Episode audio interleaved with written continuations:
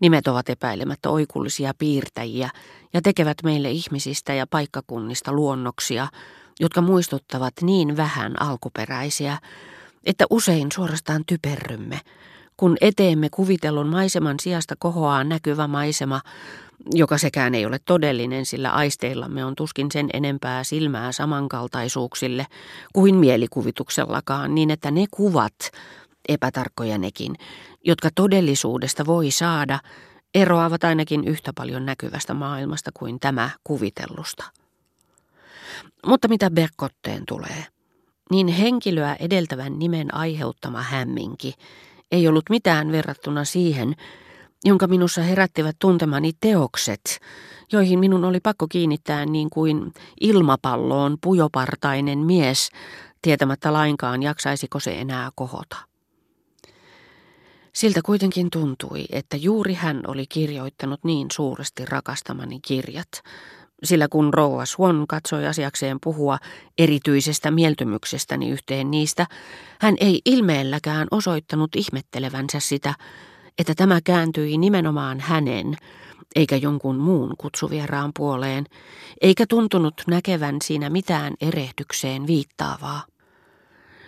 Mutta täyttänyt, kun oli kaikkien näiden vieraitten kunniaksi panemansa lievettakin lähestyvää lounasta himoitsevalla keholla, mieli vallan muissa tärkeissä asioissa askarrellen, hän hymyili vain kuin jollekin siihen asti sen elämänsä jo päättyneelle vaiheelle, tai niin kuin hänelle olisi puhuttu hänen joissakin naamiaisissa sinä ja sinä vuonna käyttämästään Giisen herttuan asusta, siirtyessään ajatuksissaan kirjoihinsa, jotka välittömästi surkastuivat silmissäni ikään kuin eivät olisi muuta olleetkaan kuin pujopartaisen miehen keskitason ajanvietettä.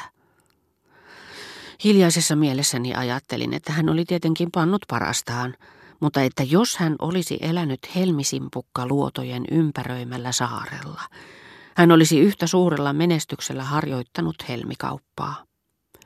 Hänen teoksensa eivät enää tuntuneetkaan minusta niin välttämättömiltä. Ja siinä samassa tulin ajatelleeksi, ettei omaperäisyys ehkä olekaan tae siitä, että suuret kirjailijat ovat jumalia, jotka kukin yksin hallitsevat ikiomassa kuningaskunnassaan, vaan että kaikkeen tuohon sisältyy hiukan silmänlumetta, että kirjallisten tuotantojen väliset eroavaisuudet saattaisivat hyvinkin olla työn tulosta, eikä niinkään erilaisten persoonallisuuksien välillä valitsevan jyrkän peruseroavaisuuden ilmaisu. Sillä välin olimme käyneet pöytään. Lautaseni vierestä löysin neilikan, jonka varsi oli kiedottu hopeapaperiin. Se ei hämmentänyt minua samassa mielessä kuin eteisessä saamani kirjekuori, jonka olin kokonaan unohtanut. Vaikka tämä tapa olikin minulle yhtä outo, se tuntui minusta ymmärrettävämmältä, kun näin kaikkien miespuolisten vieraitten tarttuvan samanlaiseen, lautastaan somistavaan neilikkaan, kiinnittääkseen sen lievettakkinsa rinnuksiin. Seurasin heidän esimerkkiään luontevasti kuin kirkkoon eksynyt vapaa-ajattelija, joka ei tunne messua, mutta nousee ylös kun kaikki muutkin nousevat, ja polvistuu vähän sen jälkeen, kun kaikki muut ovat polvistuneet. Muuan toinen tuntematon, joskaan ei yhtä eteerinen tapa, vaikutti luotaan työntävämmältä. Lautaseni viereen oli katettu toinen, pienempi, täynnä mustan puhuvaa ainetta, jonka en tiennyt olevan kaviaaria. Minulla ei ollut aavistustakaan, mihin sitä käytettiin, mutta päätin, etten ainakaan söisi sitä. Berkotten paikka oli lähellä omaani. Erotin selvästi hänen sanansa. Silloin minulle selvisi herra de Norpoin saama vaikutelma. Berkottella oli todellakin omalaatuinen puhetapa, Mikään ei niin suuresti vaikuta äänen aineelliseen laatuun kuin että siihen sisältyy ajatustoimintaa. Diftongien kaiku, labiaalien voima kärsivät siitä. Samoin myös esitystapa. Berkotten oma erosi mielestäni täysin hänen kirjoitustavastaan. Jopa hänen lausumansa väitteetkin erosivat niistä, jotka täyttävät hänen teoksensa. Ääni kuuluu naamiosta – jonka alla olevia kasvoja ei yksin äänestä voi saada meitä tunnistamaan samoiksi, jotka olemme tyylissä nähneet sellaisenaan. Tietyissä keskustelun kohdissa, joissa Berkot tottumuksesta ryhtyi puhumaan tavalla, joka ei tuntunut teennäiseltä ja epämiellyttävältä, vain herra de Norpoista, erotin vasta pitkän ajan kuluttua tarkan vastineen niistä hänen kirjojensa kohdista, missä se sai niin musikaalisen ja runollisen muodon. Silloin hän näki sanomassaan lauseiden merkityksestä riippumatonta plastista kauneutta. Mutta koska inhimillinen puhe on yhteydessä sieluun, vaikkei se ilmaisekaan sitä niin kuin tyyli tekee, Berkotten ääni ei tuntunut olevan sopusoinnussa sanojen kanssa. Lausui muutamat veisaamalla, tai jos hän niitten yläpuolelta tavoitteli yhtä ainoata mielikuvaa, hän lateeli ne peräjälkeen kuin yhden ja saman äänähdyksen, väsyttävän yksitoikkoisesti. Näin ollen itsekylläinen, paatoksellinen ja tasapaksu puhetapa olikin tae hänen lauseittensa esteettisestä arvosta ja hänen keskustellessaan sen saman mahdin vaikutusta, joka hänen kirjoissaan loi toisiinsa liittyvät kuvat ja sopusoinnon. Minun oli ollut sitäkin vaikeampi sitä ensin huomata, kun se mitä hän noina hetkinä sanoi, koska se nimenomaan oli todellista berkottea, ei vaikuttanut siltä kuin se olisi Berkottea.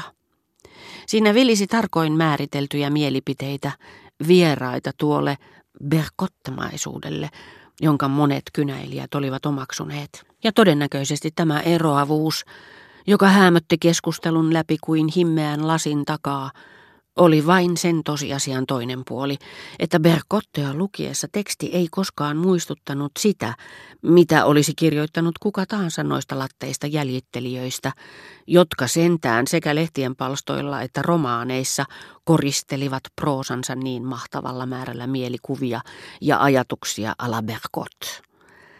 Tämä tyylien erilaisuus johtui siitä, että berkottemaisuus oli ennen kaikkea jonkinmoinen kallisarvoinen ja aito alkuaine kätkössä käsitteiden sisimmässä, mistä tuo suuri kirjailija sen sitten neroudellaan kirvoitti, mikä olikin hellän runoilijan päämäärä, eikä suinkaan berkottemaisuuksien tuottaminen. Itse asiassa hän tuotti niitä vastoin tahtoaan, koska hän oli Berkot – ja koska siinä mielessä jokainen uusi kauneusarvo hänen kirjoissaan oli jossakin olevaisessa piilevä pieni osa Berkottea, jonka hän oli siitä irroittanut. Mutta jos siitä syystä kaikki nämä kauneusarvot olivatkin sukua toisilleen ja tunnistettavissa, jokainen niistä oli silti yhtä ainutlaatuinen kuin löytö, joka oli sen tuonut päivän valoon uusi ja siitä syystä erilainen kuin se Berkotten tyyliksi nimitetty epämääräinen synteesi hänen jo keksimistään ja paperille panemistaan berkottemaisuuksista, joista ne, joilta puuttui nerous, eivät alkuunkaan kyenneet ennustamaan sitä, mitä hän muualta löytäisi. Näin on kaikkien suurien kirjailijoiden laita. Heidän lauseittensa kauneus on arvaamaton, niin kuin sellaisen naisen kauneus, jota emme vielä tunne. Se on luovaa, koska se liittyy ulkopuoliseen kohteeseen, jota he ajattelevat, eivätkä itseään, mutta jota he eivät vielä ole ilmaisseet.